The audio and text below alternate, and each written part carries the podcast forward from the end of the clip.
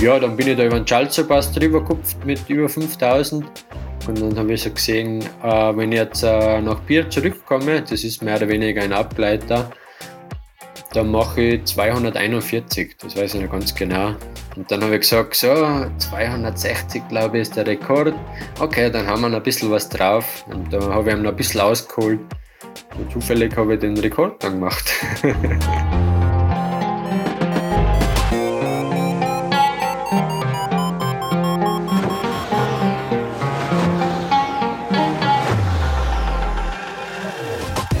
Potsglitz, der Lugleits Podcast.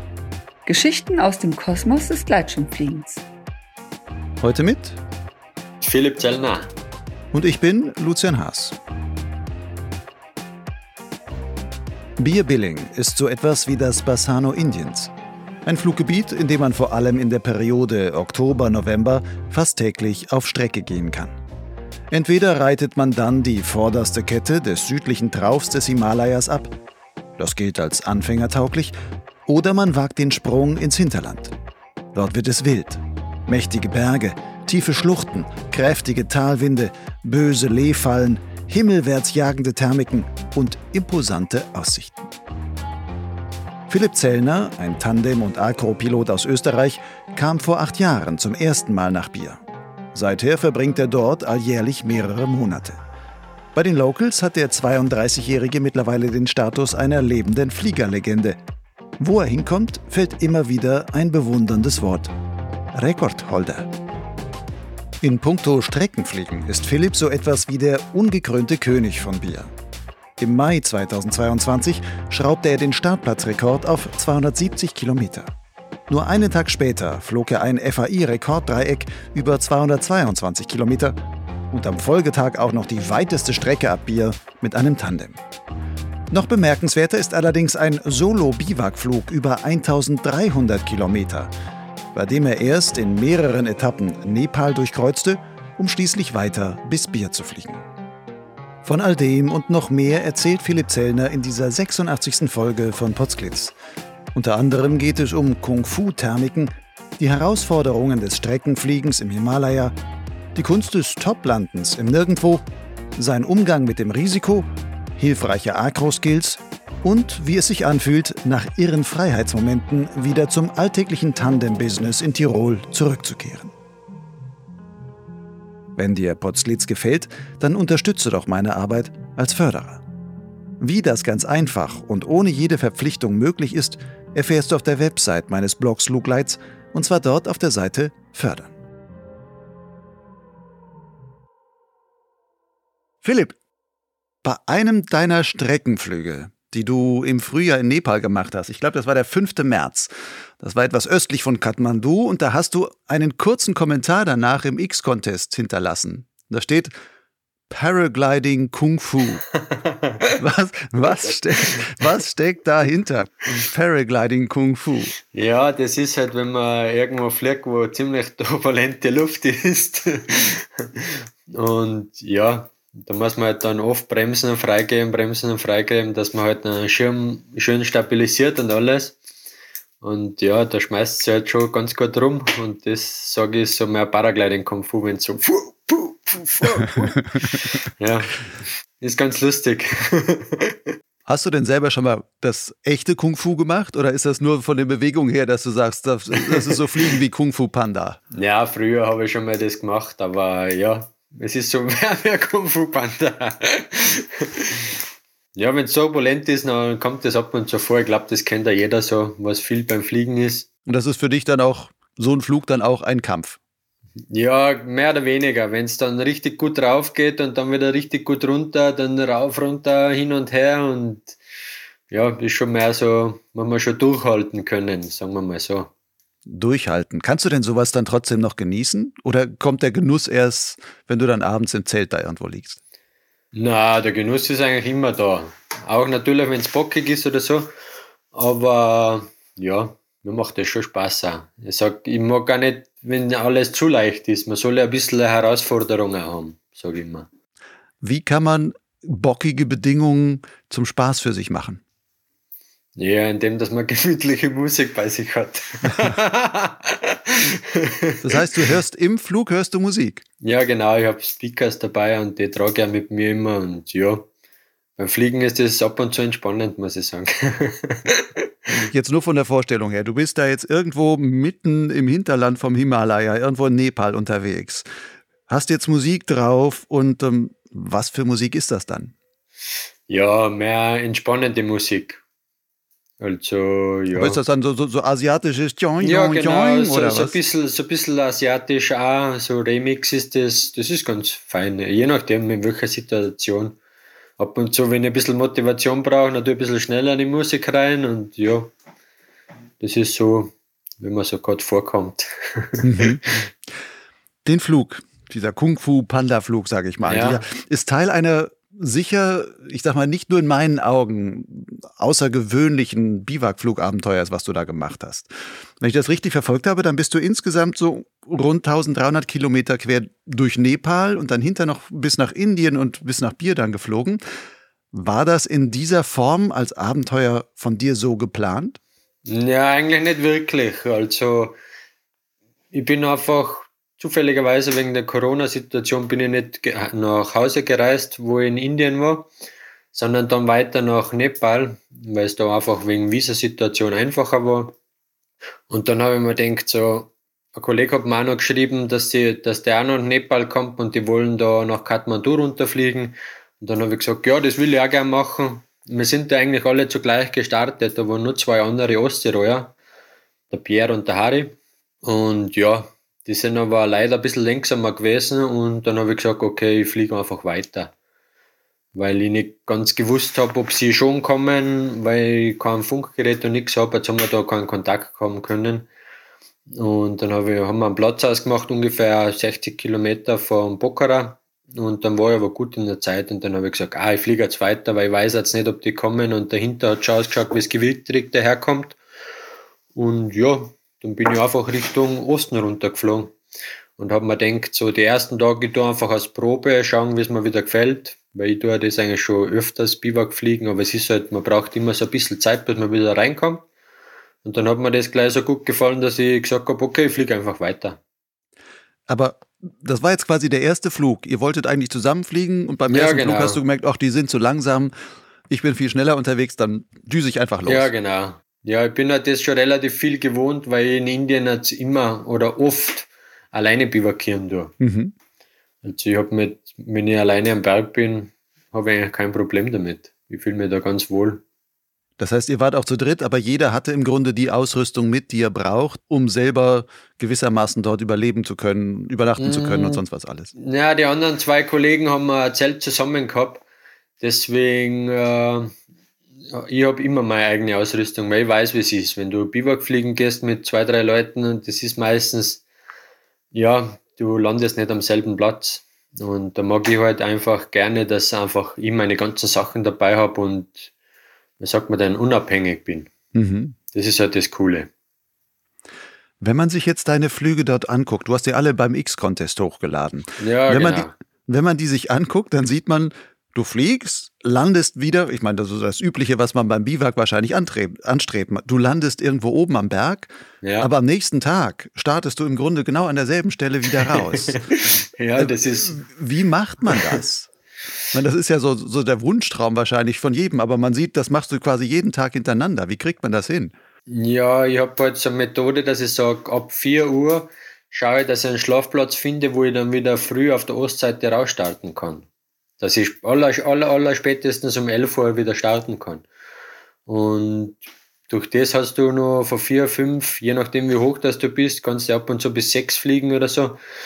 Aber für das hast du eben noch Zeit, dass du einen Platz findest. Und ich sage immer, lieber lande ich irgendwo auf der Ostseite oder beziehungsweise wo ich dann wieder am nächsten Tag auf der Ostseite wegstarten kann und muss halt nichts gehen dafür, oder? Dass man lieber, ich fliege 10 Kilometer weniger, bin aber am Berg oben wie am Tal unten irgendwo und dann musst du mit 30 Kilo Gepäck irgendwo raufhiken. Das ist halt sehr mühsam und nicht gut für den Rücken. so, ich mache die gemütliche Variante. Das heißt, du hast 30 Kilo Gepäck dabei. So Aber bist du im dann- Schnitt, ja.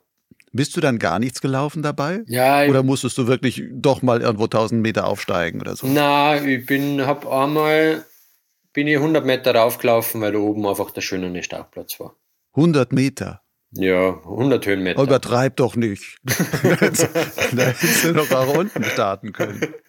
Ja, hätte ich auch, aber ich habe mir gedacht, das ist einfach besser eine Ausgangssituation. Das heißt, 1300 Kilometer Biwak-Streckenflug mit 100 Meter Zustieg einmal so ungefähr. ja. Allein das ist wahrscheinlich schon, schon ein Rekord wahrscheinlich, oder? Ja, das kann sein. ich sage immer Biwak fliegen für die faulen Leute. Wenn du gerade gesagt hast, 30 Kilo, was hast du denn da so als Ausrüstung dabei? Gerade wenn man so weit abgelegen irgendwo im Himalaya unterwegs ist, wo man wahrscheinlich nicht sich jederzeit irgendwo mal wieder versorgen kann. Ja, natürlich habe ich mal so mindestens eine Woche lang zum Essen dabei, je nachdem, was ich halt geplant habe. Teilweise habe ich zwei Wochen zum Essen dabei gehabt. So als äh, Trockenzeug, alles in Tüten ähm, ja, getrocknet oder was hast du da mit? Also da bin ich recht, ja, ist ziemlich alles und ab und zu habe ich sogar Peanut Butter mitgenommen und Äpfel und ja, lass mir halt nichts abgehen oder so fertige Reisgerichte, Metall und das gibt es ja auch alles zum Kaufen oder Couscous mhm. oder viele Nussen habe ich, Nussen habe ich auch immer viel dabei. Also alles durch die Bank. Also ich, ich esse gerne und ähm, ich finde es halt einfach gut, wenn man ein bisschen Abwechslung hat und nicht immer das Gleiche.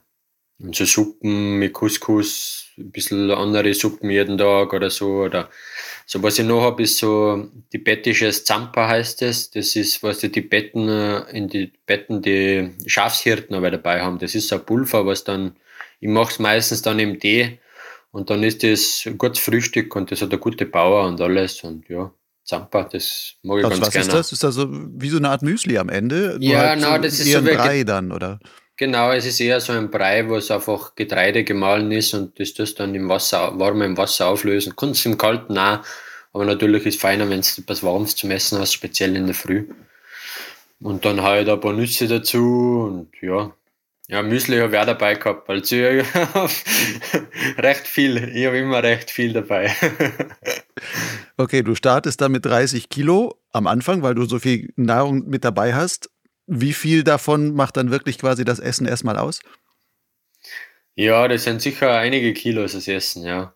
Das ist jetzt äh, so ganz genau kann ich es nicht sagen, weil ich nicht alles abwiege. Bei mir ist das, ja, ich mache das halt so, wie man vorkommt und so, wie ich Platz habe. Solange dass ich Platz habe, stopfe ich nur rein. Dann geht's weiter. Du hast wahrscheinlich ein Zelt dabei oder ist das einfach so ein Tarp, genau, was du hast? Hab, oder wie machst du das? Äh, nein, ich habe ein Zwei-Mann-Zelt, dass ich, auch wenn es regnet oder sowas, dass ich mal längere Tage aushalten kann und dass ich natürlich meinen Schirm, mein Baby neben mir reinlegen kann. ähm, ja. Was habe ich denn noch? Sechs Liter Wasser habe ich immer dabei. Sechs Liter? Wow. Ja, sechs Liter. Und dann einen Wasserfilter habe ich noch dabei. Ähm, Kocher. Natürlich, dass ich mir immer schön etwas machen kann speziell an den kalten, äh, kalten Abenden, da heize ich mal oder mache einen Tee und dann mache ich es in eine Plastikflasche rein und dann ist es so wie eine Wärmflasche. Das ist auch ganz super. Die tust du dann auch in deinen Schlafsack? Ja, genau. Das ist wie eine, Wärm, wie eine Warmflasche. Wenn ich jetzt weiß, ich schlafe jetzt hoch oben, dann bereite ich mir das meistens am Abend schon vor. Das sind so Vorbereitungen, was ich mir dann lieber zu warm wie zu kalt. Deckst du dich auch mit deinem Schirm zu, so klassisch noch als zusätzliche Isolation über dir drüber? Oder das, das brauche ich nicht. In Wirklichkeit brauche ich es nicht, weil ich einfach eine super Ausrüstung habe. Ähm, meine Schlafmatratze geht jetzt zum Beispiel bis minus 17 Grad. Der Schlafsack geht auch bis minus 10. Also ich muss sagen, alles, was ich unter 3000 geschlafen habe, habe ich eigentlich schon mehr schwitzen angefangen, wie, wie, wie mir jetzt kalt war. Und was war auf dem Trip so, weil du gesagt hast, unter 3000, was war für dich das Höchste, wo du mal übernachtet hast? Ähm, ich sag so auf 4000. So vielleicht rund 4000 hätte ich jetzt ungefähr gesagt. So meistens ist so 3, 5, 4000 sowas. Ich habe immer geschaut, dass ich nicht unter 3000 lande. Mhm. Aber immer so hoch zu übernachten, das ist ja schon ziemlich hoch. Also das ist ja auch für den Körper von der Erho Erholung dann quasi schon nicht im optimalen Bereich, sage ich mal. Ist für dich das Fliegen nicht so anstrengend, dass du sagst, das, das macht mir eigentlich nichts? Na, das Fliegen ist recht gemütlich oder beziehungsweise je nachdem, wo man fliegt, aber. es sei denn, du musst Kung Fu kämpfen, ja, genau. dann ist es nicht so. Aber dann, dann ist es nicht so gemütlich, aber die Tage gehören natürlich auch dazu. Sonst wäre es ja zu einfach. Wie machst du das mit der Planung dann auch? Ähm, hast du irgendwelches Kartenmaterial dabei oder alles nur auf dem Handy oder fliegst du wirklich nur der Nase nach und denkst, ich weiß hier so, die Ridge muss irgendwie nach Osten gehen und ich orientiere mich einfach nach allem, was irgendwie nach Osten aussieht? Ja, ich mache das immer mehr Freestyle. Also im Prinzip, du kannst ja nur eine Richtung fliegen, oder? Wenn du weißt, okay, ich fliege jetzt nach Osten oder nach Westen, je nachdem, wo man hinfliegt. Aber da weiß man halt die Richtung. Aber was ich noch zusätzlich mache, ich fliege mit einem Handy und auf dem Handy mache ich mir eigentlich immer so nach 60 Kilometer am Punkt, wo ich gern sein würde, wo ich dann am besten Anschluss habe zu der nächsten Ritsch oder so. Und so habe ich das eigentlich gemacht. Und wenn ich bei den 60 Kilometer war, dann habe ich wieder in der Luft geschaut, ah, wo werden jetzt super und wo wäre es gut. Und dann habe ich mir da wieder einen Platz ausgesucht und dann habe ich dann äh, wieder einen Punkt gemacht und bin dann ungefähr in die Richtung. Ob ich dann mehr südlich oder nördlich war, da habe ich immer geschaut, dass ich ungefähr da hinkomme. Kann sein, dass ich nachher nochmal 20 Kilometer mehr südlich war oder nördlich, je nachdem, wie es halt dann zum Fliegen gegangen ist. Das heißt, du hast dann nur so einen Orientierungspfeil noch auf deinem Handy, genau. was du dann als Instrument noch nutzt, oder? Genau, ich habe nur so einen Punkt, wo ich dann auf den X-Z-Track äh, dann sehe, ah, schau, das wäre jetzt dahin und ja, dann halte ich mir ein bisschen nach dem. Aber wie gesagt, ich mache jetzt immer alles mehr Freestyle, wenn man jetzt vorkommt, ah, da drüben schaut es besser aus. Dann fliege ich natürlich dahin, je nach Bauchgefühl halt. Nun hast du das Ganze ja im Grunde dann nach deinem ersten Flug, wo du die anderen schon abgehängt hast, dann ganz alleine gemacht. Kannst du gut alleine sein? Ja, ich kann recht gut alleine sein. Also alleine Biwak fliegen, das bin ja ich, weil ich viel in Indien bin, das mache ich ja viel. Das Coole ist halt, wenn du allein bist, dann kannst du halt so fliegen, wie du willst. Und wenn ich jetzt zum Beispiel jemand anderen bei mir habe, dann mache ich mir meistens so Sorgen, wow, bei so viel Wind kann ich dort reinfliegen, wie geht es einem anderen, hat der einen größeren oder hat, beziehungsweise hat er einen kleineren Schirm, dann ist er ein bisschen langsamer vom Wind her und so. Da mache ich mir halt zu viele Gedanken, wo ich sage, wenn ich alleine bin, dann bin ich nur auf mich gestellt und dann fliege ich halt so, wie ich will und ja, das funktioniert meistens super. Aber was ist mit dem Risiko? Gerade wenn du alleine bist. Ich meine, du könntest ja jederzeit bei einer Toplandung die irgendwo die Haxen brechen, dann liegst du da irgendwo auf 3500 Meter im Hinterland von Nepal und wahrscheinlich auch kein Handyempfang da hinten oder sonstiges. Was machst du dann? Ja, das ist eine gute Frage. ja, es ist halt so, natürlich bin ich mir das Risiko bewusst, aber ich meine, was ist denn im Leben kein Risiko, oder? Man hat immer so, ich sage immer, man muss immer so nach seinem Bauchgefühl gehen und wenn man jetzt irgendwo vorkommt, da ist zum Landen schwierig, ähm, weißt, ab und zu probiere ich eine halbe Stunde und fliege wieder an, fliege wieder weg, fliege wieder an, fliege wieder weg. Und da heißt es einfach, ja, gemütlich sein und einfach keinen Stress haben beim Landen und immer schauen, dass man sicher landet, ohne dass man dann wieder Probleme hat oder beziehungsweise, dass man sein Schirm oder sein Material zerstört. Das ist halt wichtig, weil dann bist du halt sonst ja aufgeschmissen. Das heißt, Geduld ist eine der, der wichtigsten Skills beim Biwakfliegen? Ja, auf jeden Fall. Also Geduld haben ist eines vom Wichtigsten. Hättest du denn für Notsituationen irgendwie eine Art Plan B? Also hast du, gibt es Leute, wo du sagst, ich bin immer mit zu Hause noch wie auch immer verbunden und die verfolgen mich und da gibt es irgendwie eine Form von Live-Tracking und dann könnte ich auch sagen, ich schicke da eine Notsignal in welcher Form auch immer und dann würden die was in die Wege leiten oder bist du da wirklich auf dich gestellt? Ja, ich bin da eigentlich mehr auf mich gestellt. Ich habe jetzt zum Beispiel in Indien einen Kollegen von mir gehabt, der Ram, ähm, den habe ich eigentlich jeden Tag, weil ich zum Glück habe ich jeden Tag im Internet Empfang gehabt, wenigstens ein oder zwei Striche und dann habe ich ihm immer eine Nachricht geschickt, ah, schau, ich bin wieder super gelandet. Aber sonst habe ich jetzt eigentlich nichts dabei gehabt und eigentlich mag ich das so ein bisschen frei sein und ja. Das heißt, du hast auch keinen Spot, beziehungsweise irgendwie so ein, so ein In-Reach oder sowas na, ich weiß, ich weiß, dass es gut wäre, aber ja, na, mein Kopf ist einfach, ich weiß nicht, bei einer Aktion hat mir der Kollege sogar einen Spot geliehen und dann haben wir ihn zu Hause vergessen. ich sage immer, alles, was man nicht hat, braucht man dann einfach nicht. ich glaube, Spot ist in Indien eh schwierig, weil es da zumindest in manchen Bereichen oder Indien, Nepal, ich weiß nicht, teilweise ist gar nicht der Empfang illegal, ja. so gut. Da brauchst du dann, glaube ich, wirklich einen. Ja, einen, und es wäre jetzt eigentlich illegal, aber ich habe jetzt gerade von den Kollegen gesehen in der WhatsApp-Gruppe, dass sie was geschrieben haben, dass das jetzt legal ist. Also ja, davor war es eigentlich illegal. Aber es ist jeden auf jeden Fall jeden zum empfehlen, wenn er da hinten drin fliegt, dass er so Spot mindestens dabei hat. Ich weiß, ich bin jetzt da ein bisschen ein schlechter Einfluss, aber ich habe das halt einfach, ja. Wenn das jetzt Leute so hören, die werden wahrscheinlich denken, boah, was für ein Abenteurer. Wie würdest du das denn sagen für dich gesehen? Was war denn oder was ist an solchem Abenteuer für dich das größte Abenteuer? Das größte Abenteuer, ja, ist einfach, dass man einfach so viel sieht und so weit fliegen kann und ja, einfach, wie gesagt, ich mag das eigentlich gerne alleine sein und alleine auf die Bergen und so. Und du triffst halt auch mehrere andere Leute. Ich weiß ein paar Mal, wo ich irgendwo reingelandet bin und dann sind irgendwelche Holzarbeiter gewesen und dann haben sie mich eingeladen zum Essen und das und zusammenhucken am Feuer und so. Das ist halt wahrscheinlich, wenn du zu zweit oder zu dritt bist, hast du immer mehr oder weniger so deine eigene Ding. Und ja, also, ja, ich mag alles gern, Hauptsache fliegen. Lass uns mal so ein bisschen kurz mal zurückspringen in der Zeit. Weil du warst jetzt den ganzen Winter da in Indien, dann Nepal, dann wieder Indien. Aber soviel ich weiß, fährst du ja seit vielen Jahren, ich glaube seit acht Jahren oder sowas. Ja, seit acht Jahren vorher regelmäßig. Jeden Winter regelmäßig nach Indien. Mhm. Und ich glaube, auf Instagram zu irgendeinem deiner Bilder habe ich auch schon den Kommentar von einem gelesen, der sagt, ah, du bist ja bald mehr Inder, als du überhaupt Tiroler bist oder sowas. Fühlst du dich dort wirklich zu Hause? Ja, ich fühle mich da auf jeden Fall zu Hause.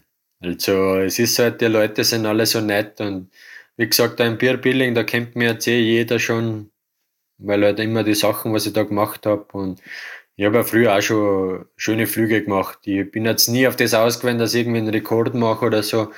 Das hat sich immer so ergeben. Ich weiß noch das erste Mal, wo ich 164er FAI geflogen bin, dann ist ein Kollege, äh, der Depot, zu mir gekommen und sagt, hey Philipp, du hast einen neuen Rekord gemacht. Und so, ah, okay, cool.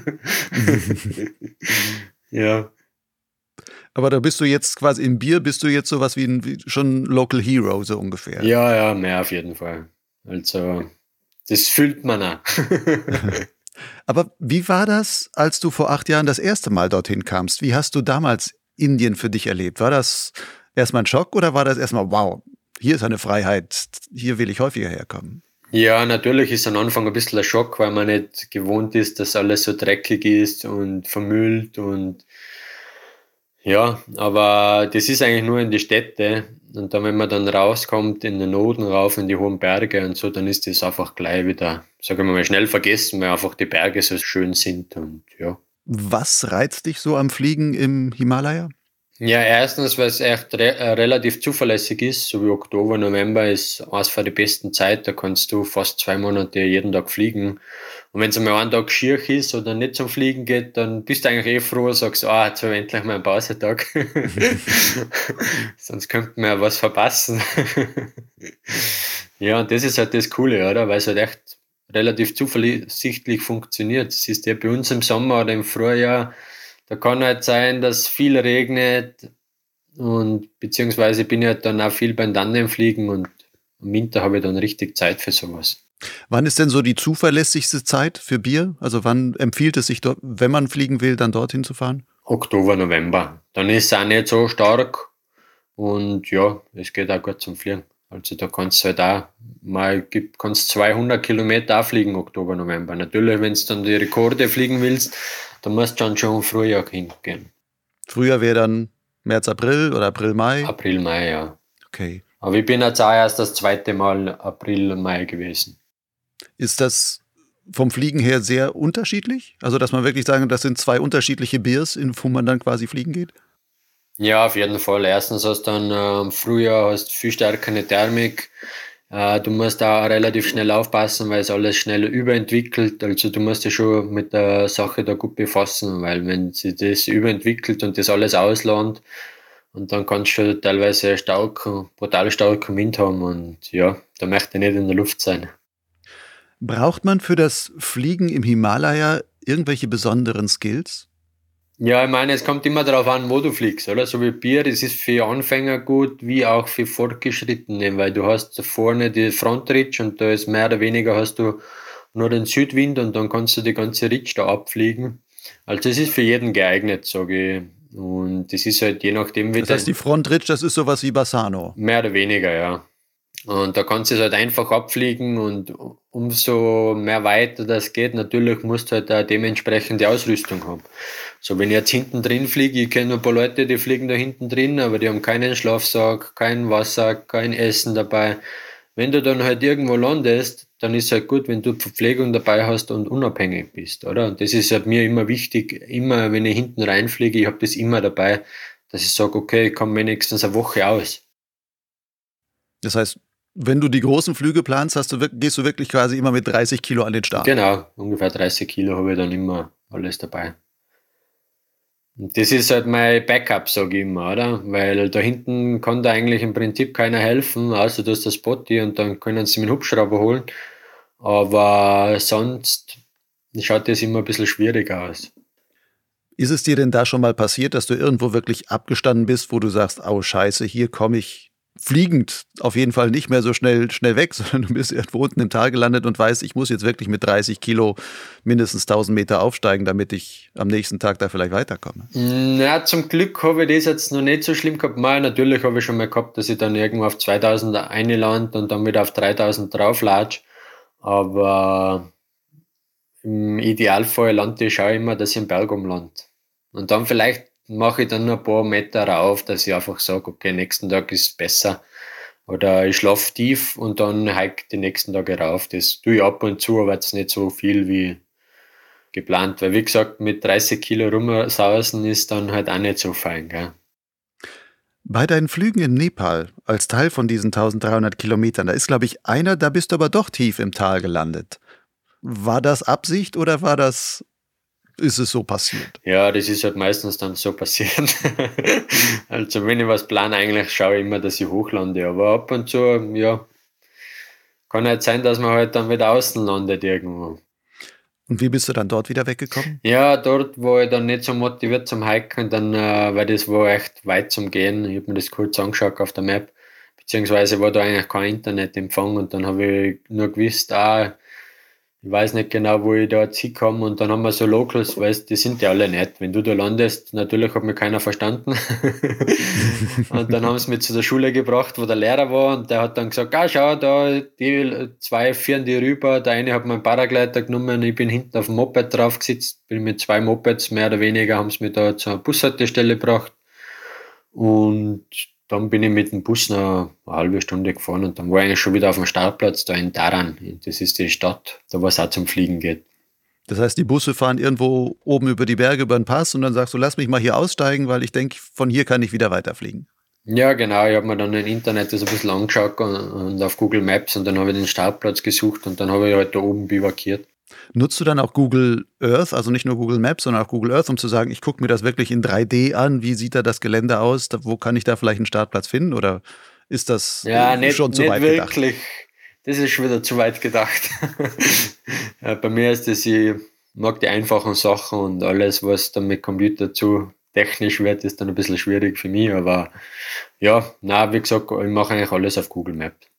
Google Map oder entweder habe ich auf XC Trackern Karten runtergeladen und schauen wir das dann so an. Wenn man da so quer durch Nepal fliegt, darf man das eigentlich? Oder ähm, ist das so eine Grauzone? Oder müsste man sich eigentlich ein Permit holen? Weil bei ganz vielen Sachen, wenn man da auf die Berge will und sowas, zumindest von Bergsteigen, lese ich immer, da braucht man dann irgendwie eine offizielle Erlaubnis, dass man dort hochgehen darf und sonstiges. Wie ist das mit dem Gleitschirm? Ja, eigentlich braucht man Permission, aber das Problem ist, du bekommst das nicht.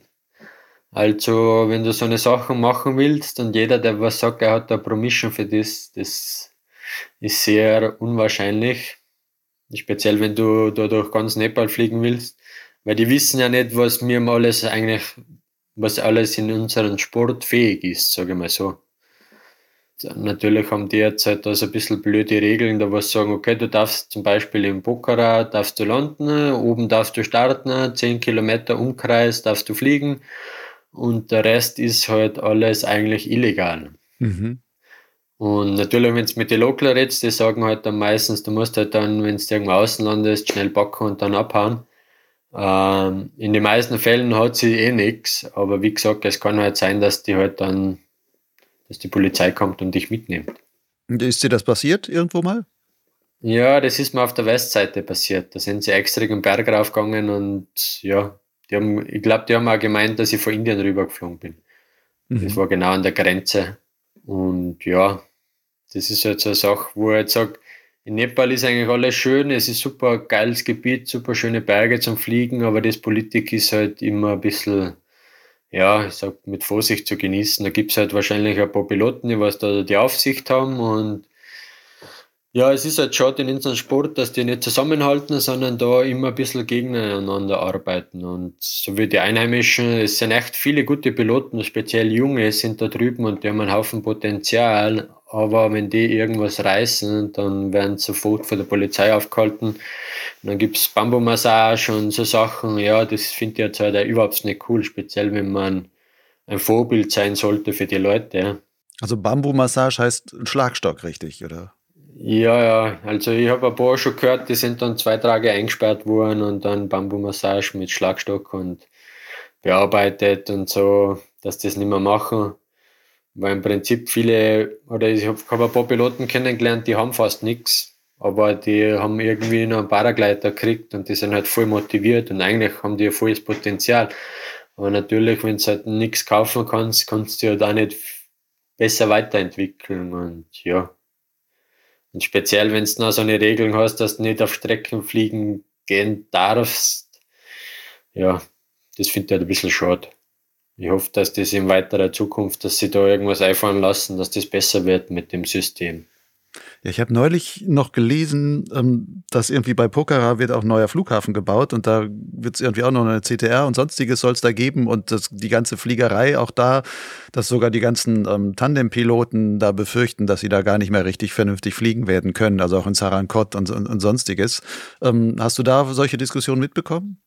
Ja, natürlich, der Flughafen ist schon alles da. Also das ist so, das sieht man ja alles von der Luft aus, dass das alles schon eigentlich fertig ist. Sie hätten auch gesagt, dass sie Jänner das aufmachen, aber die haben jetzt da zwei, drei Probleme gehabt, dass irgendwie noch ein kleiner Berg davor ist und irgendwo, da wo sie Mull alles hinschütten, da sind ein Haufen äh, Vögel rum und das wäre genau in der Startlinie mehr oder weniger oder Landephase. So, jetzt haben sie das noch nicht eröffnet, aber ich glaube, das werden sie wahrscheinlich eröffnen und dann wird halt das, ja, die Locals meinen immer noch mit dem Tandem, dass sie eventuell dann eine oder zwei Stunden aufmachen, aber das glaube ich, wenn das ein internationaler Flughafen ist, dass die das nicht drum kümmert. Dass die einfach sagen, das ist zu gefährlich, weil wir merken das sagen, okay, jetzt hast du zwei Stunden und dann macht einer zwei Stunden zehn.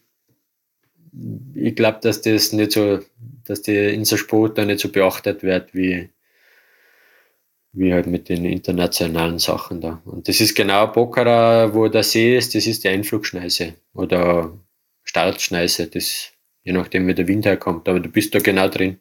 Also die fliegen da mitten im Tal raus. Das heißt, Nepal ist vielleicht fürs Gleitschirmfliegen rechtlich nicht so, so dolle, politisch nicht so dolle, wo du sagst, und künftig vielleicht auch zumindest von den wenigen offiziellen Startplätzen, die es dort gibt, dann auch wegen möglicher ähm, Lufträume und sowas dann auch nicht mehr so dolle. Das heißt, Indien ist vielleicht so gesehen das bessere Ziel. Ja, ja, auf jeden Fall. Und Indien ist es, äh, ja, da gibt es jetzt noch, zum Glück noch keine so Regelungen, dass sie sagen, okay, da ist der Zylinder und da darf man fliegen. Es gibt natürlich die CTRs, wo man halt aufpassen muss, äh, Militärstützpunkte und so. Aber das ist mehr geregelt, hätte ich gesagt, ja, auf jeden Fall. Aber in Bier gibt es doch auch immer mal wieder Probleme. Ich habe dann auch gehört, dass beispielsweise, da gab es irgendwie einen Tandem-Unfall und dann hieß es, okay, jetzt darf hier erstmal nicht geflogen werden. Dann wurde das, wurden alle gegroundet sozusagen. Ja, das war heuer auch. Die haben zwei Monate haben die zugesperrt, weil Tandem-Unfall und dann mit den Passagieren sind sie mal raufgefahren und der Chip ist dann über die Kurve drüber ausgeschossen, was ein bisschen Schnee war, weil er ausstellen hat müssen. Und dann ist da ein 14-jähriges Dirndl draufgegangen, leider. Und ja. Und das war aber bei der Auffahrt, also gar nicht beim Flug. Der Unfall war. Nein, das war bei der Auffahrt, ja. Aber durch das, dass das jetzt noch nicht geklärt ist und ähm, die Politik hat auch gewechselt da drüben und jetzt hat da jemand andere Aufsicht, jetzt haben sie ihm da, da haben sie ja komplett die Ding gesperrt. Paragliden, Rafting, äh, alle Extremsportarten eigentlich mehr oder weniger haben sie dann gesperrt. Und haben gesagt, ohne Versicherung, ohne das und das funktioniert das nicht. Jetzt haben jede wieder mehr mehr oder weniger haben sie wieder neue Lizenzen machen müssen und so Sachen. Aber ja, dann haben sie nach zwei Monaten, haben sie zum Glück dann wieder aufgemacht. Und dann konntest du dort auch wieder fliegen? Genau, mehr oder weniger. Ich habe ja davor, ich meine jetzt da im Bier, wo das, ich war komplett in Himachal Pradesh gesperrt, aber in Uttarakhand und so, da habe ich eine Permission bekommen und da war das überhaupt kein Thema. Nicht. Deine Flüge im Nepal, das war im März, aber dann im April, dann bist du ja nach Bier geflogen, dann bist du im Bier auch noch toll geflogen und da hast du auch einen Startplatzrekord aufgestellt, habe ich gesehen. Wurde dann, ging, ging, dann da sogar ein bisschen so, so durch die Gleitsche Medien. Ähm, der Philipp Zellner ist 270 Kilometer flaches FAI-Dreieck von, von Bier ausgeflogen. Erzähl mal was über diesen Flug. War das was Besonderes oder ist das auch nur zufällig so zustande gekommen? Du bist mal wieder rumgegondelt. Ja. Na, eigentlich war das ähm, mein Plan, dass ich an Kaschmir direkt an die Grenze fliege und dann wieder zurück.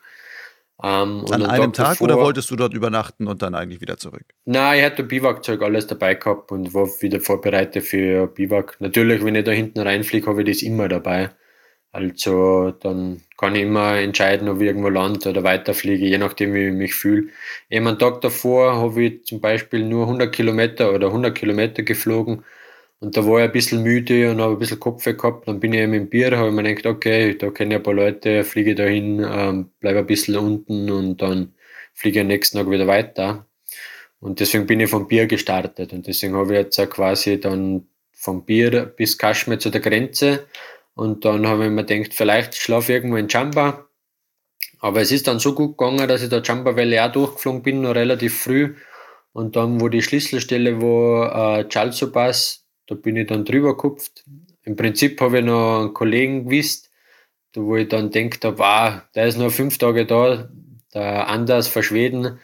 Und den würde ich gerne noch sehen, weil ich in zwei Jahren nicht mehr gesehen habe. Und deswegen habe ich auch probiert und gesagt, so, jetzt fliege ich wieder zurück nach Bier, wenn es geht wenn es nicht geht, ich habe ja meine Biwakausrüstung, kann eh überall landen. Und ja, dann bin ich da über den Schalzerpass drüber gekupft mit über 5000 und dann habe ich gesehen, auf mein Handy habe ich dann raufgeschaut und dann habe ich so gesehen, äh, wenn ich jetzt äh, nach Bier zurückkomme, das ist mehr oder weniger ein Abgleiter, dann mache ich 241, das weiß ich noch ganz genau. Und dann habe ich gesagt, so, 260 glaube ich ist der Rekord. Okay, dann haben wir noch ein bisschen was drauf. Und da habe ich ihm noch ein bisschen ausgeholt. Und ja, so zufällig habe ich den Rekord dann gemacht. Wo du sagst, auf über 5000 bist du da über diesen Pass drüber. Ist das dann eine sehr knappe Geschichte, wo man so anfliegt und sagt, schaffe ich es gerade? Oder ist Himalaya alles immer so gewaltig, dass du sagst, boah, da unten ist zwar der Pass, aber ich bin trotzdem noch 500 Meter drüber oder 1000? Na, also du, du musst halt mindestens 5000 hoch sein, dass du dann da drüber hupfen kannst. Also der Pass ist so auf 4, 5. Mhm.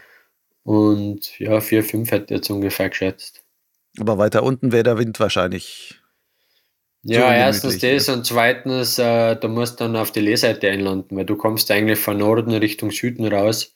Und wenn du dann da drunter kommst, dann bist du im Lee, dann schwappst du runter, dann musst du wahrscheinlich da irgendwo landen und dann wieder mit den 30 Kilo irgendwo raufhiken, wenn man sicher landen kann, sagen wir so. Ja, und wenn man das vermeiden will, dann muss man halt über 5000 schauen, dass man da raufkommt. Aber die Schlüsselstühle habe ich schon ein paar Mal probiert und habe mir das angeschaut. Das ist das Einzige, wo ich mal richtig geschaut habe, wie kann ich da wieder raushupfen aus dem Tal.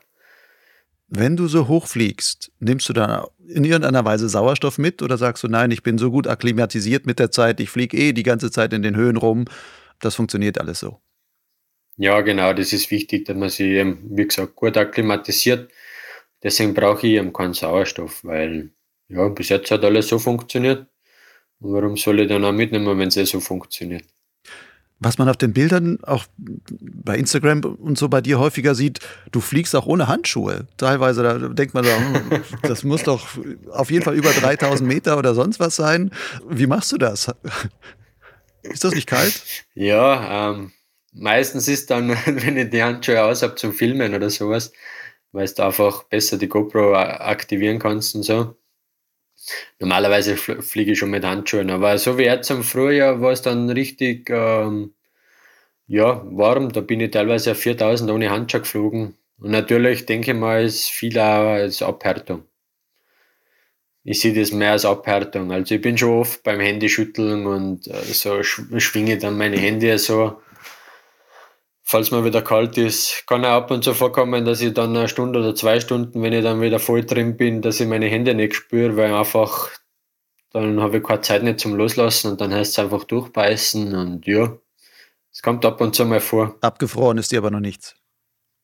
Na, zum Glück nicht, aber es ist schon ab und zu, dass ich dann zwei, drei Tage später so ein Kitzeln in meine Finger habe, weil es einfach, ja, weil es einfach kalt war.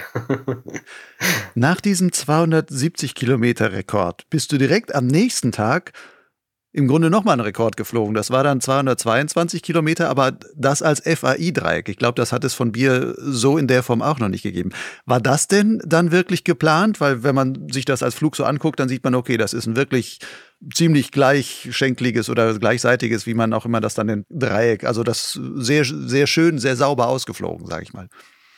Na, das Dreieck habe ich schon immer mal, ich habe ja schon vor Jahren habe ich da mal 200er gemacht und ich habe gesagt, da wäre leicht mehr drin.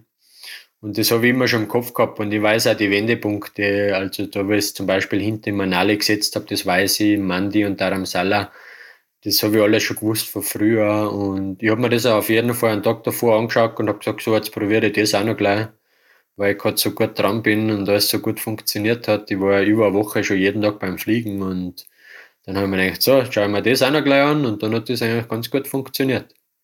Ein paar Wochen später ist Jacobenio dann im Grunde dieselbe Strecke nochmal geflogen. Ein bisschen anders, mhm. weil der beim Zurückkommen von, von Manali ist der erst nach Westen, nee, erst nach Osten und du warst erst nach Westen ja. geflogen und so weiter.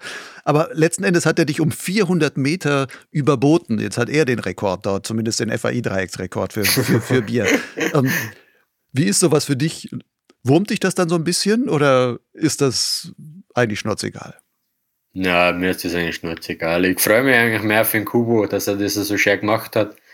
Und ja, ich meine, das passt ja. 400 Meter, das mache ich nächstes Mal besser. Machst du nächstes Mal besser. Also ein bisschen Ehrgeiz ist ja dann schon dabei, scheint so. Ja, das schon, aber es ist jetzt nicht so, dass ich mich voll ärgere, weil warum soll ich mich dann ärgern? Es hat ja auch einen schönen Flug gehabt. Mhm. Ich habe mir es ja auch angeschaut, wo er geflogen ist und so und tipptopp, hat er gut gemacht, der Mann. Wie wichtig sind dir solche Rekorde? Nein, prinzipiell heute eigentlich nicht viel davon. Also, das war ja derzeit, das ist halt irgendwie der erste Rekord. Oh, zufälliger Rekord gemacht, cool. Ah, probieren wir dann FAI. FAI-Rekord habe ich immer schon geschaut, dass ich da ein bisschen mitmische, aber so jetzt die flachen, weil ich bin jetzt nicht der Fan, immer die gleiche Route zu fliegen und es gibt ja Leute, die probieren das jedes Jahr immer die gleiche Route. Also wenn ich fünfmal die gleiche Route fliege, dann ist bei mir schon, oh, ist das langweilig, oh, weil ich cool etwas Neues. Und deswegen habe ich eigentlich mehr Spaß an so Sachen fliegen, wo ich noch nie geflogen bin. Fliegst du auch in den Alpen solche großen Strecken? Also versuchst du da auch FAI-Rekorde vielleicht zu fliegen oder ist dir das da gar nicht so wichtig, sagst, das mache ich im Himalaya, da habe ich dann wirklich auch Zeit dafür? Ja, in die Alpen fliege ich auch, aber jetzt nicht so große, weil erstens ist es in die Alpen so, dass du an den Tag, wo es gut ist, Zeit haben musst und genau am richtigen Platz, am richtigen Stelle sein sollst. Und natürlich bin ich halt im Sommer beim Tandemfliegen und dann hat es halt ab und zu nicht so viel Zeit, dass ich sage, okay, wenn du halt dann ein oder zwei Tandem am Tag hast, dann kannst du halt auch nicht immer sagen, na, das mache ich jetzt nicht, weil von irgendwas muss ich auch leben. Das heißt Sommer Tandem, Winter, ja, genau. Genuss und Rekordfliegen. Das dann im genau, Himalaya. mehr oder weniger. Von deiner Erfahrung her, ist es denn schwieriger im Himalaya solche großen Strecken zu fliegen als in den Alpen? Also ist dann so ein 222er FAI, ist das vielleicht, müsste man eigentlich so eine Art Faktor anwenden und sagen, okay, das, das ist mindestens so viel wert wie 300 Kilometer in den Alpen oder sowas? Ja, ich meine, das kann man jetzt also auch nicht sagen. Ich meine, das ist es sind natürlich überall Berge und Täler und es gibt auch Plätze, wo man nicht sein soll und so. Deswegen sage ich, es ist halt bei uns, sagen wir mal, einfacher, wenn du jetzt die üblichen Routen fliegst, was halt alle fliegen, oder? Und das ist halt da drüben nicht der Fall, weil dann kannst du nicht hergehen und dann auf X-Contest schauen, ah, wo fliegen die meisten Leute, weil einfach nicht so viel, wie sagt man denn, nicht so viel Feedback da ist wie bei uns da, oder? Gibt keine klassischen Autobahnen, die schon ja, genau. im Instrument Natürlich, quasi vormarkiert sind. natürlich gibt es das im Bier zum Beispiel auch, die Frontridge zum Beispiel. Aber wie gesagt, ich bin nicht der Fan, der was hunderttausend Mal immer die gleiche Strecke abfliegt. Also nach fünf Mal ist bei mir schon so, ah, jetzt muss ich wieder was anderes machen, das gefällt mir das nicht. Sonst verliere ich dann Spaß an dem, was ich mache und das will ich natürlich auch nicht. Und das andere ist einfach, das sind einfach nur Zahlen, oder? Also bei mir, ich habe meine schönsten Flüge gehabt, äh, da bin ich nicht einmal hoch gewesen und bin nach Dharamsalan zurückgeflogen und da ist aber alles so tief gewesen, wo die meisten Leute gesagt haben, oh, wie kannst du das machen, alles nur Startplatzhöhe bis Dharamsalan wieder zurück. Aber das sind so die Momente, wo du dann einfach andere Strecken fliegst, weil du tiefer bist. Und dann macht das schon wieder alles mehr interessant und du hast weniger Höhe und so. Und das ist mehr so Kämpfen. Und das ist halt das Schöne, sage ich mal.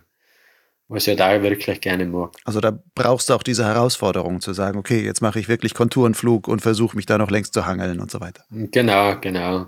Und dann, wo du halt ein bisschen improvisierst und sagst, ah, da drüben muss jetzt raufgehen und du hast halt nicht mehr viel äh, Höhe, dass du sagst, okay, jetzt habe ich noch 1000 Meter, dann hast du halt ab und zu mal nur 400 Meter und sagst, ah, jetzt brauche ich was, jetzt muss ich irgendwo was finden, jetzt muss ich irgendwo landen gehen so. Aber ja, das sind auch die spannenden Momente, wenn man sich wieder irgendwo ausgrabt. Was sind für dich bei solchen Flügen, was würdest du sagen, was ist für dich immer noch so die größte Herausforderung? die größte Herausforderung. Ja, natürlich die tiefen Täler und der Haufen Wind. Gell? Das ist halt so, es kann schon richtig windig werden in die Himalayas. Das heißt auch wirklich riskant, gefährlich. Ja, es gibt sicher genug Täler. Also ich weiß noch, da wo ich den Rekord zum Beispiel geflogen bin, da bin ich durch das Jamba Valley geflogen und da hat es, ich sage mal, über 30 km/h gehabt. Also ich bin hin, mit, ohne Beschleuniger bin ich 57 km/h geflogen das war auf 3000 Meter und dann habe ich mich in den Wind gedreht und dann bin ich nur mal 4 km/h geflogen und dann, ja, dann schaust du halt noch so runter, es geht noch 1000 Meter runter und du siehst da unten am Bach oder so einen kleinen See und dann siehst du unten, wie da unten richtig die Hack geht, gell, es da richtig kachelt.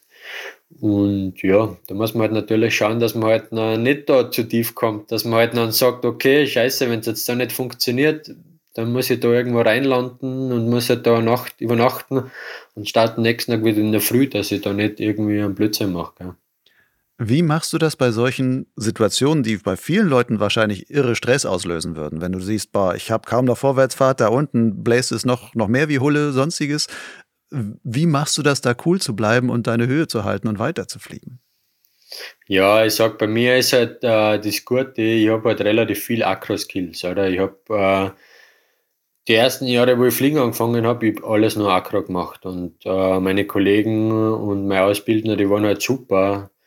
Das war mehr oder weniger Ricky Basti, James Kahn und die sind alle Weltka Wel Weltkampf geflogen, also Wettbewerbe in Akkufliegen. Und die haben mir halt, äh, ja, wo ich angefangen habe, ich nach 50 Flügen habe ich schon meinen ersten Fullstall gemacht. Weil jetzt haben sie mir gerade einmal mein Flugbuch gezeigt.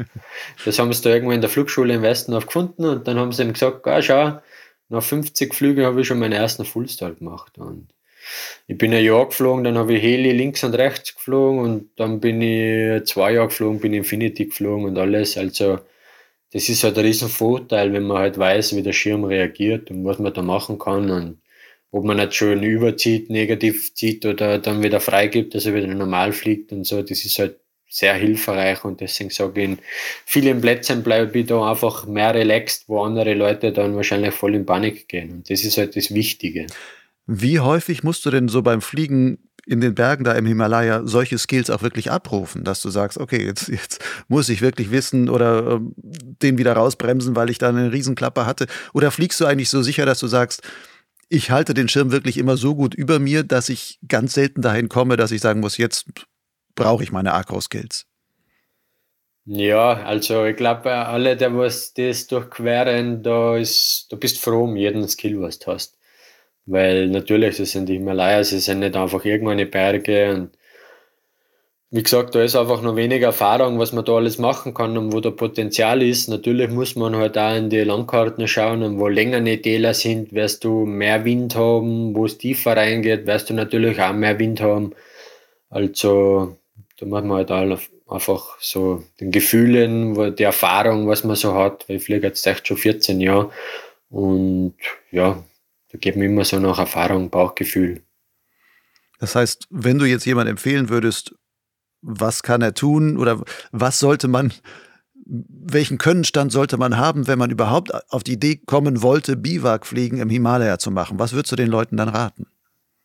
Ja, auf jeden Fall ist einmal das Wichtigste, dass man Toplanden und gut beherrscht, oder? Das ist einmal das A und O, weil wenn du irgendwo landest und du kriegst du dann den Fuß irgendwo, dann macht es ja auch keinen Sinn nicht oder beziehungsweise keinen Spaß nicht. Also, und dass man halt geduldig ist, wie ich zuerst schon gesagt habe, beim Landen, dass man nicht sagt, wow, ich hab biegen und brechen da rein, da ist besser, du eierst eine halbe Stunde, Stunde um und probierst irgendwie zum Landen oder gegebenenfalls suchst du dann einen anderen Platz zum Landen.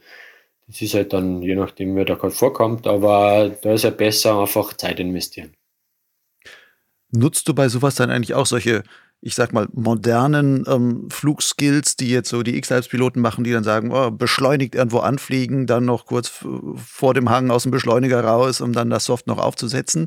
Oder sagst du, nee, das ist eigentlich letzten Endes mit 30 Kilo insgesamt wirklich zu riskant. Ich versuche da wirklich mm. so hinzufliegen, dass es muss mich am Ende sanft absetzen.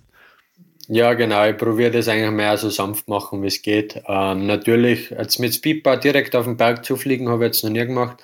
Aber was ich halt mache als Wingover, ist im Prinzip das Gleiche. Mhm.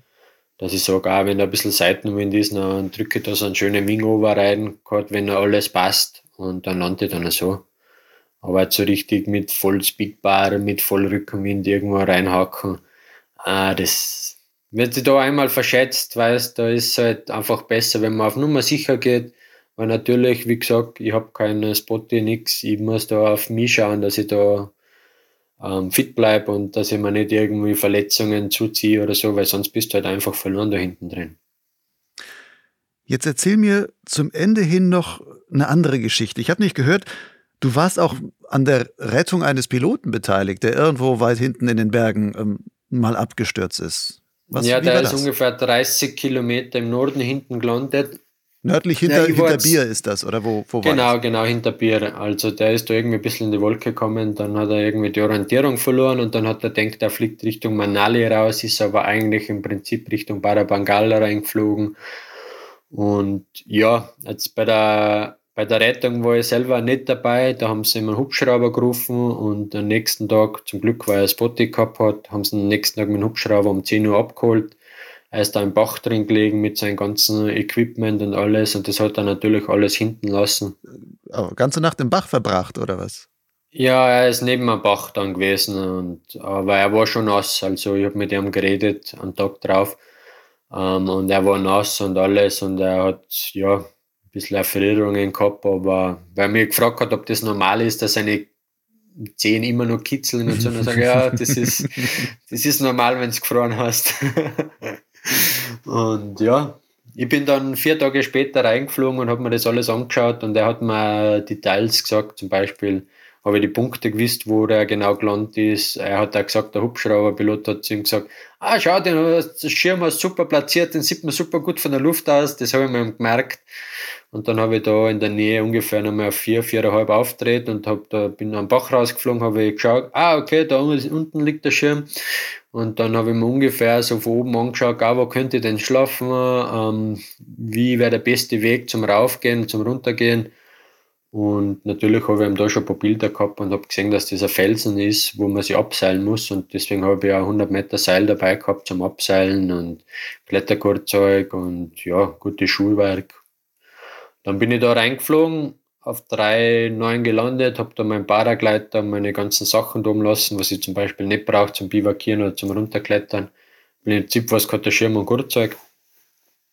Und danach bin ich auf drei vier runtergegangen, habe da unten quasi mein Basecamp gemacht. Ähm, habe mir natürlich am gleichen Tag nochmal haben wir ein paar Videos runtergeladen, wie man alles, so quasi Sicherungen, Knöpfe, wie das alles, einfach alles nochmal wiederholt, dass ich ja keinen Scheiß baue am nächsten Tag. Und dann bin ich am nächsten Tag um 5 Uhr aufgestanden, halb sechs bin ich dann runtergegangen und habe mich abgeseilt und habe mir dann das Gurtzeug angeschaut.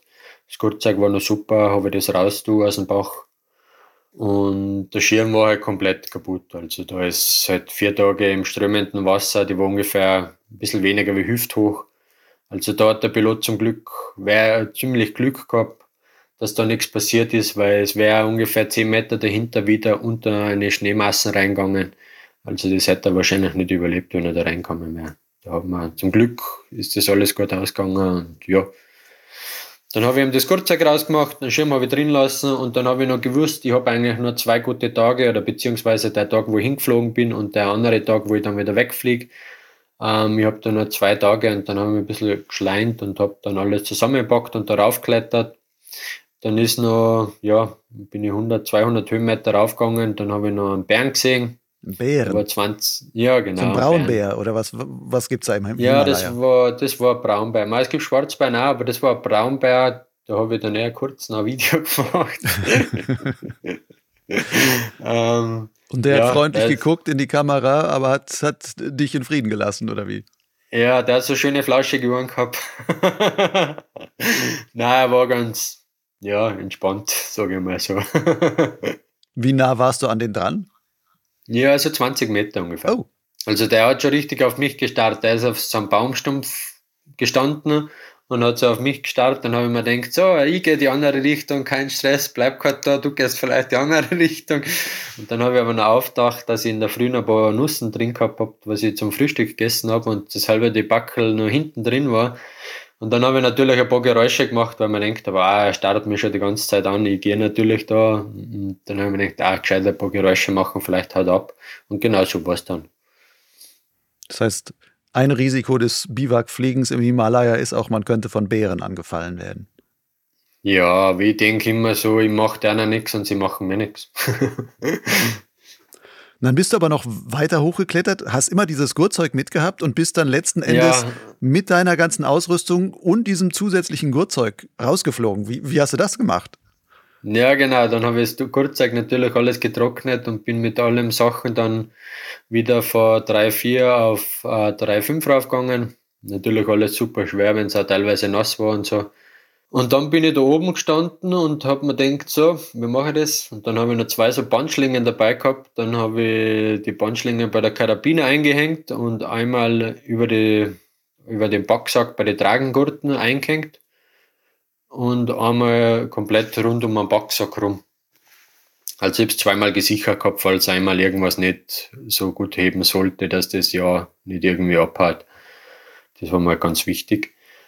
Und ja, dann bin ich so bei 35 km Seitenwind mit dem ganzen Klumper da gestartet. Ich habe natürlich dreimal gebraucht, weil mit Seitenwind und du kannst nicht den Schirm entgegenlaufen, wenn du direkt hinter dir nochmal ein Bachtelzone hast. Ja, das war, sage ich mal, ich hätte gesagt, das war so ein Kung Fu Start. Also Kung Fu Panda 2 war das dann? Ja, genau. ja, schön. Aber sag mal, wie kommt man auf die Idee zu sagen, ah, der ist da hinten irgendwo abgestürzt, 30 Kilometer weg, ich fliege jetzt dorthin und rette dessen Ausrüstung? War das deine Idee oder hat er dich gebeten oder wie, wie kommt man da drauf? Na, das war einfach meine Idee, weil ich habe schon so viel erreicht gehabt in den Tagen und ich war schon die ganze Zeit immer so, was könnte ich denn noch machen? Was wäre denn noch cool? Und dann habe ich ihm das gehört, dass der da hinten gelandet ist und dann, wo ich gehört habe, dass der super rausgekommen ist wieder und nichts passiert ist, man das war eigentlich ein Mischen, da reinfliegen und das da wieder rausholen. ja. Das heißt, man muss sich dann auch, wenn man so lange dann vor Ort ist, irgendwelche Aufgaben setzen und zu sagen, so dann. Ja, ich habe auch gern so eine Aufgaben und ich, am liebsten habe ich so eine Aufgaben, wo man sich natürlich schon ein bisschen reinbeißen muss und ja, wo man jetzt nicht alles einfach ist. Weil ich bin ja da zum Beispiel in Manali gestartet und in Manali, weil wo das passiert ist, haben das Bier wieder gesperrt und in Manali hat man aber noch starten dürfen und dann bin ich den ersten Tag in Solan gewesen und dann ist da aber nicht gut gewesen zum Starten, dann ist ein Sturm, Sturm reinkommen. Danach bin ich mit meinem ganzen Equipment von 2000 auf 3000 raufgegangen am nächsten Tag und bin dann do, dort gestartet und dann von da weg bin ich dann reingeflogen hinten. Und der Pilot hat sein Gurtzeug zurückbekommen. Was hat er dir dann gesagt? Ist er aus allen Wolken gefallen oder wusste der, dass, dass, du, dass du auf dem Weg bist? Nein, er hat das schon gewusst, weil ich mit ihm in Manali getroffen habe und habe mit ihm gequatscht und er hat Anfang an gesagt, alles was du da rausholst, ist deins, weil er tut das sowieso nicht, er schickt da keine Leute rein. Weil da musst du mindestens fünf Tage reingehen, dass du in dem nächsten Tal oder im nächsten Ort bist. Der Ort ist zum Beispiel nur zehn Kilometer weg, aber du musst halt fünf Tage reingehen. Und der Ort ist, besteht mit fünf Häusern und ein Helibadge. ja. Und der hat gesagt, das ist die Sache nicht wert und alles, was du da innen findest, hat er gesagt, das kannst du behalten, das ist dann deins. Und jetzt ist es deins, hast du es noch? Ja, ich habe schon verkauft. was war es für ein Gurtzeug? Uh, es war ein Neo Suspender, Suspender. Oh, sogar recht wertvolles Ding. Ja, ja, aber wie gesagt, ich kann nicht alles mitnehmen und mit dem Flieger hätte ich nur Übergepäck zahlen müssen. Dann habe ich gesagt, geil, lass in Indien. Aber ich meine, so kann man sich ja auch einen Urlaub finanzieren, indem man sagt, pass mal auf, ich, ich fliege immer die Ausrüstung raus, die andere Piloten irgendwo in den Bergen hinterlassen und dann verkaufe ich sie. Und am Ende, ähm, Indien ist nicht so teuer, dann komme ich damit zurecht, wenn ich so einen Neo-Suspender da irgendwie verkaufe. Ja, das passt auf jeden Fall. Na, die anderen haben mir schon gesagt, nächstes Mal rufen es nicht nur Hubschrauber, sie sagen einfach mir Bescheid. ja, kannst du ein neues Unternehmen da machen. Ja, dann kann ich mit Tandem da reinfliegen und die rausholen. Jetzt bist du aber wieder zurück in den Alpen. Und da hast mhm. du, hast du neulich schon, also nicht neulich, das hast du vorhin schon gesagt, ähm, du fliegst Tandem im Sommer, du hast da dein eigenes Tandem-Unternehmen an der Hohen Salve, Tirol Air. Ja, genau. Wie ist es denn für dich, wenn du so in diesen, ich sag mal, Alltag zurückkommst, wenn du nach so vielen abenteuerlichen Sachen, die du da erlebt hast in, im Himalaya, und jetzt bist du wieder in Termine eingebunden, musst was absprechen mit Leuten, wann du was wie fliegst und dann machst du halt deine kurzen Tandemflüge, vielleicht 20 Minuten oder sowas. Wie fühlt man sich da, wenn man davor eigentlich die absolute fliegerische Freiheit genossen hat und jetzt ist man der Tandempilot halt? Ja, es ist ja wieder schön, dass man wieder so in der Routine, äh, Routine zurückkommt. Das ist ja, also es hat sich im Prinzip ja nicht viel verändert für mich. Also es ist ja alles gleich geblieben, zum Beispiel hier zu Hause, du kommst zurück, du hast deine alten Kollegen, du hast wieder deine Passagiere und du fliegst wieder. Also für mich, ich halt gerne in der Luft und das ist das Einzige, was zählt. Das ist halt das Beste. Oder wenn man jetzt zum Beispiel beim Paragleiten gut sein will und dann vielleicht nur irgendwie als das arbeitet. Also ich verbringe halt meine Zeit viel in der Luft und das ist für mich wichtig. Aber so dieses Tandemfliegen im Vergleich zu, zu diesem super spannenden Fliegen, was du da in den Hochbergen vom Himalaya machst, wird dir das dann manchmal langweilig oder sagst du wirklich, das ist eigentlich gefühlt eine ganz andere Geschichte? Na, es ist gefühlt eine andere Geschichte, weil du zeigst ja da eigentlich jeden anderen Piloten oder beziehungsweise andere Passagiere zeigst ja du, was du magst. Du zeigst immer nur die Kleinigkeit, was du magst, oder? Es gibt natürlich ein paar, ich biete jetzt zum Beispiel so Streckenfliege mit dem Tandem biete ich auch an.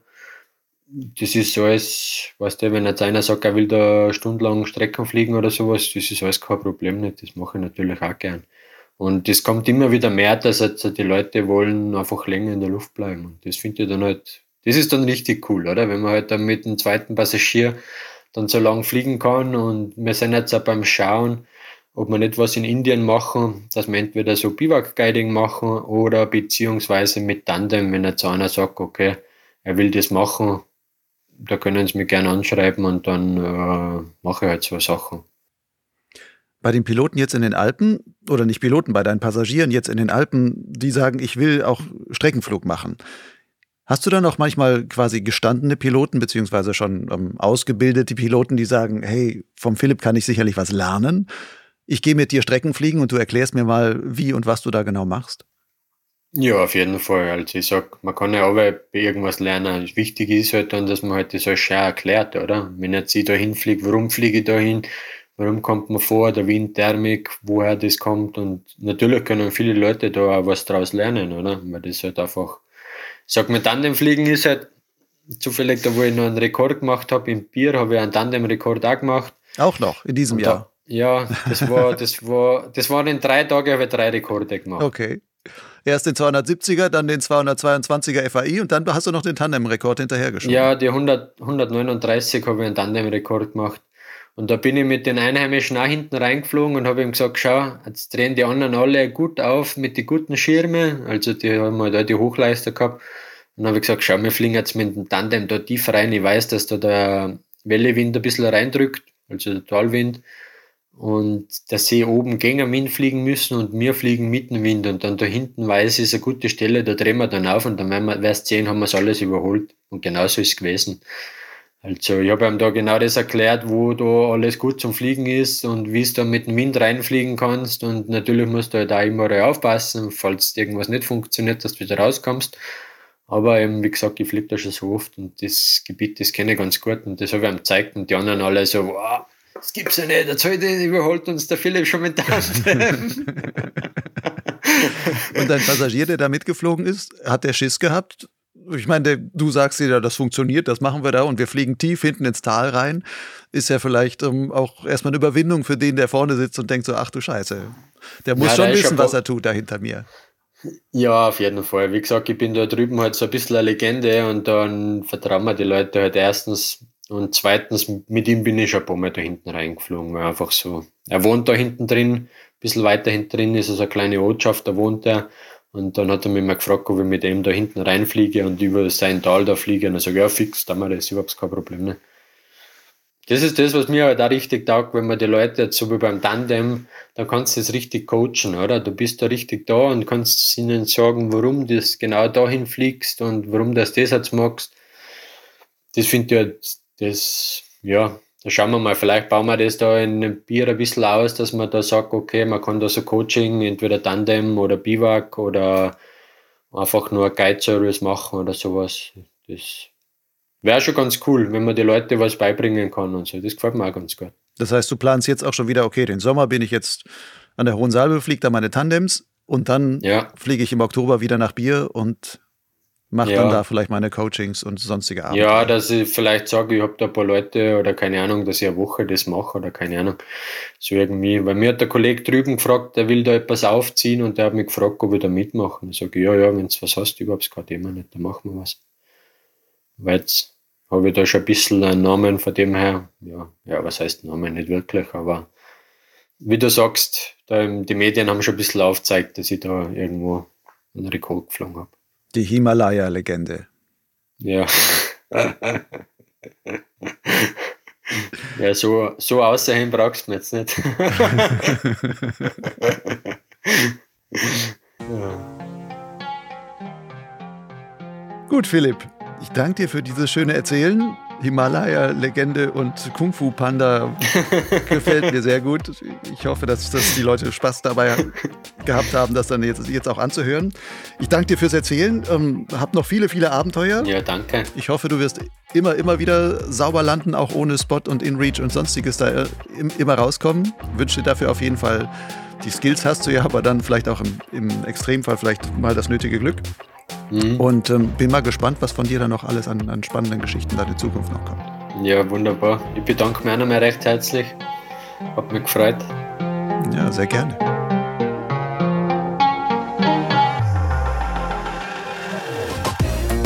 Wenn du schon bis hierhin zugehört hast, dann vermute ich mal, dass dir die Geschichten des Bierkönigs Philipp Zellner gefallen haben.